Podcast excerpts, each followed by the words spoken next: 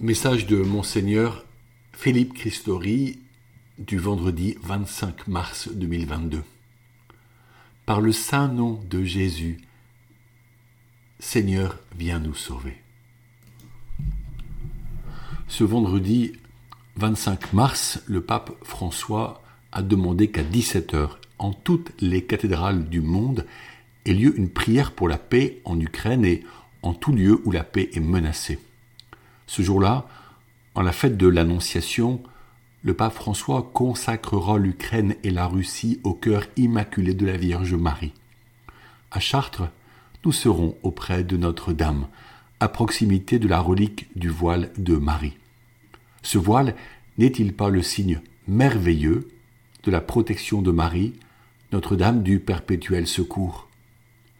Je vous parlais de la visite que fit le métropolite Hilarion bras droit du patriarche Kirill de l'Église orthodoxe russe, le 14 février dernier, soit quelques jours avant le commencement de la guerre, pour prier devant la précieuse relique.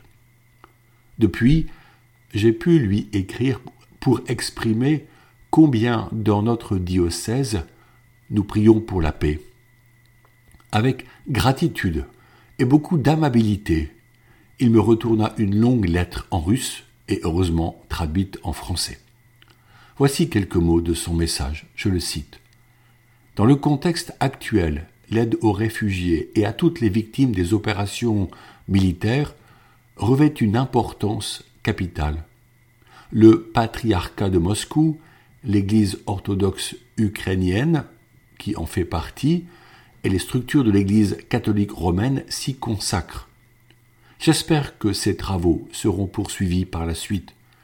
Il importe aussi de continuer notre patient travail quotidien, dont l'objectif est de tout faire pour que les négociations directes déjà entamées se poursuivent et donnent des résultats dans les meilleurs délais, et pour que les rapports entre l'Occident et l'Orient de notre monde conservent tout leur potentiel de dialogue que le Seigneur préserve et sauve les peuples de Russie, d'Ukraine et de toute l'Europe. Que la très sainte Mère de Dieu nous protège de tout mal sous son précieux voile. Fin de citation. Que veut dire consacrer un pays au cœur immaculé de Marie? Au sein de l'Église catholique, nous consacrons régulièrement des lieux ou des objets, une chapelle, un autel, un calice. Cela signifie que ceux-ci revêtent une valeur spirituelle particulière et qu'ils sont dédiés au culte.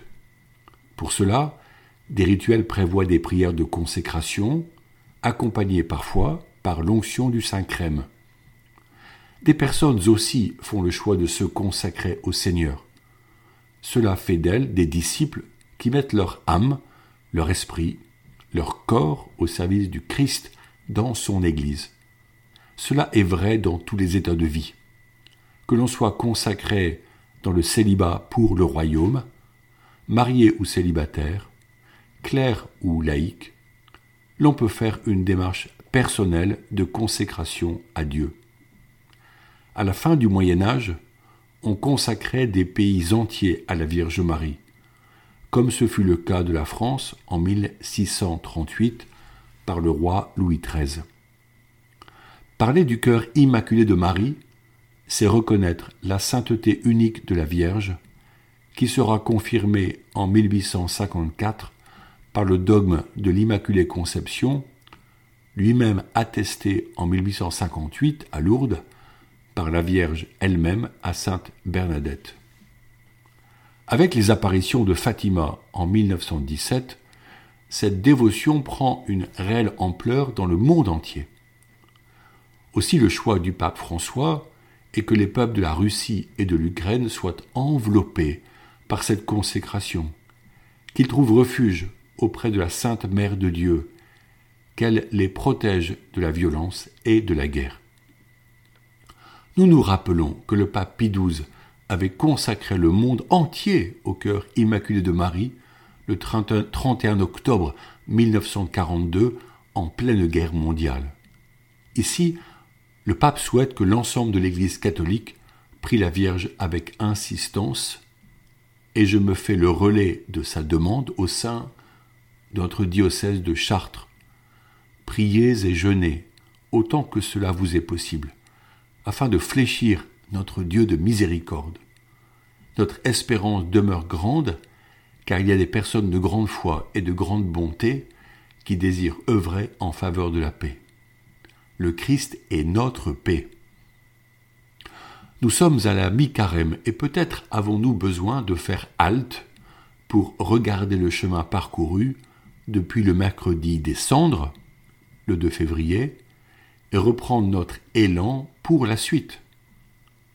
Depuis cette, cette entrée, la vie publique a été tellement perturbée par l'entrée en guerre de la Russie que nos craintes ont pu nous détourner de notre bon chemin de conversion. Où en suis-je dans mon attachement au Christ?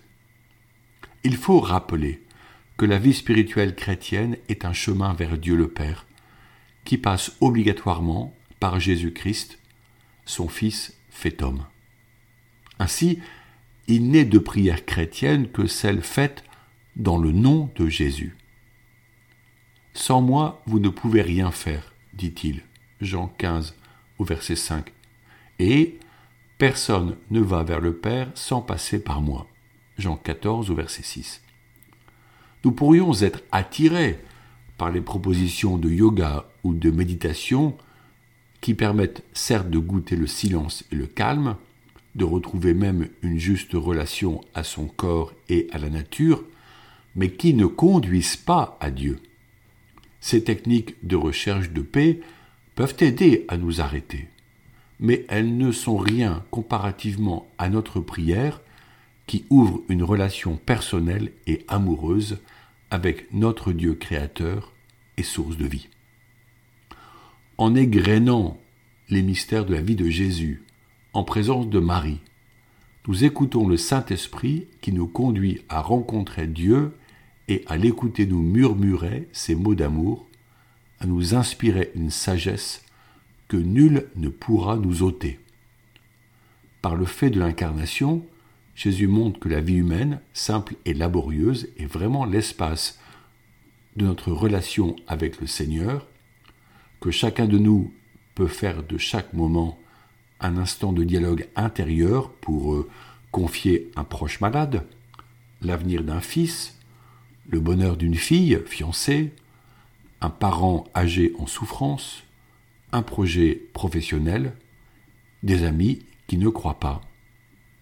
Ce sont ces flashs spirituels orientés vers Dieu, que l'on appelle les prières jaculatoires, qui sont adressées au ciel tels des actes de foi et de charité.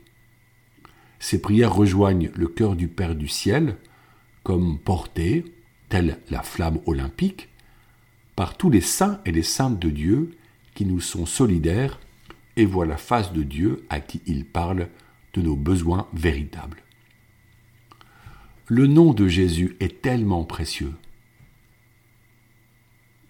N'est-ce pas un ange que le Seigneur envoie pour demander à Saint Joseph de donner à l'enfant de Marie le beau nom de Jésus, c'est-à-dire Dieu sauve En réalité, dans les traditions du peuple juif, le sens du nom ou du prénom importait beaucoup car il indiquait par quelle grâce cette personne était advenue ou en vue de quel but elle existait. Jésus allait sauver toute l'humanité, son nom l'attestant, même si le mode était inconnu pour ses parents. Aujourd'hui, nous pouvons prier Jésus simplement par la répétition continue de son nom, Jésus, Jésus, Jésus, car la Sainte Écriture dit, je la cite, En nul autre que lui, il n'y a de salut, car sous le ciel, aucun autre nom n'est donné aux hommes qui puisse nous sauver. Acte 4, verset 12. En ces jours de carême, nous pourrions reprendre la prière du pèlerin russe, brève dans sa formulation, qui est répétée inlassablement par les moines orthodoxes, associée à la respiration physique du pèlerin, tel un murmure intérieur qui résonne dans le cœur et l'esprit. Jésus, Christ, Fils de Dieu, Seigneur, aie pitié de nous, pécheurs. On peut se souvenir du cri de l'aveugle Bartimée à la porte de Jéricho qui interpelle ainsi Jésus Aie pitié de moi.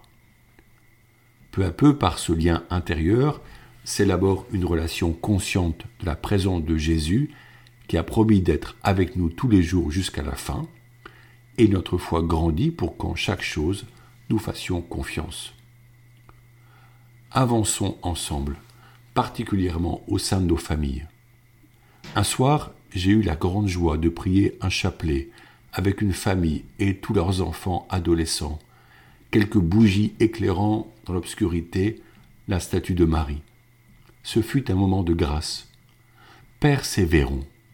Ce prochain dimanche est appelé dimanche de l'étaré, car de la donc de la louange, car nous chantons l'étaré Jérusalem et conventum facite omnes qui diligitis eam gaudete cum Laetitia.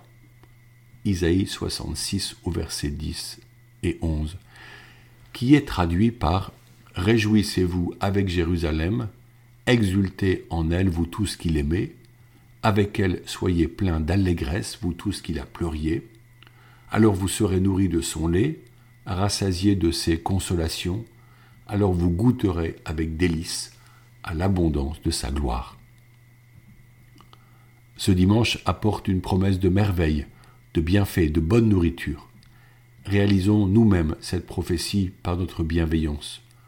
Offrons la joie du salut par notre témoignage. Bonne suite de carême jusqu'au rameau le dimanche 10 avril.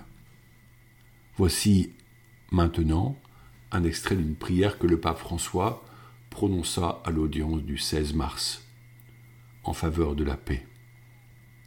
Seigneur Jésus-Christ, Fils de Dieu, aie pitié de nous pécheurs. Seigneur Jésus, né sous les bombes de Kiev, aie pitié de nous. Pardonne-nous, Seigneur, si, non contents des clous avec lesquels nous avons percé ta main, nous continuons à boire le sang des morts déchirés par les armes. Pardonne-nous, Seigneur, si ces mains que tu as créées pour garder sont devenues des instruments de mort. Pardonne-nous, Seigneur, si nous continuons à justifier la cruauté par notre fatigue, si par notre douleur nous légitimons la cruauté de nos actes. Pardonne-nous la guerre, Seigneur. Seigneur Jésus, Christ, Fils de Dieu, nous t'implorons. Éclaire notre conscience, que notre volonté ne soit pas faite. Ne nous abandonne pas à nos propres actions, Arrête-nous, Seigneur, arrête-nous. Ô Seigneur, arrête la violence. Arrête-nous, Seigneur.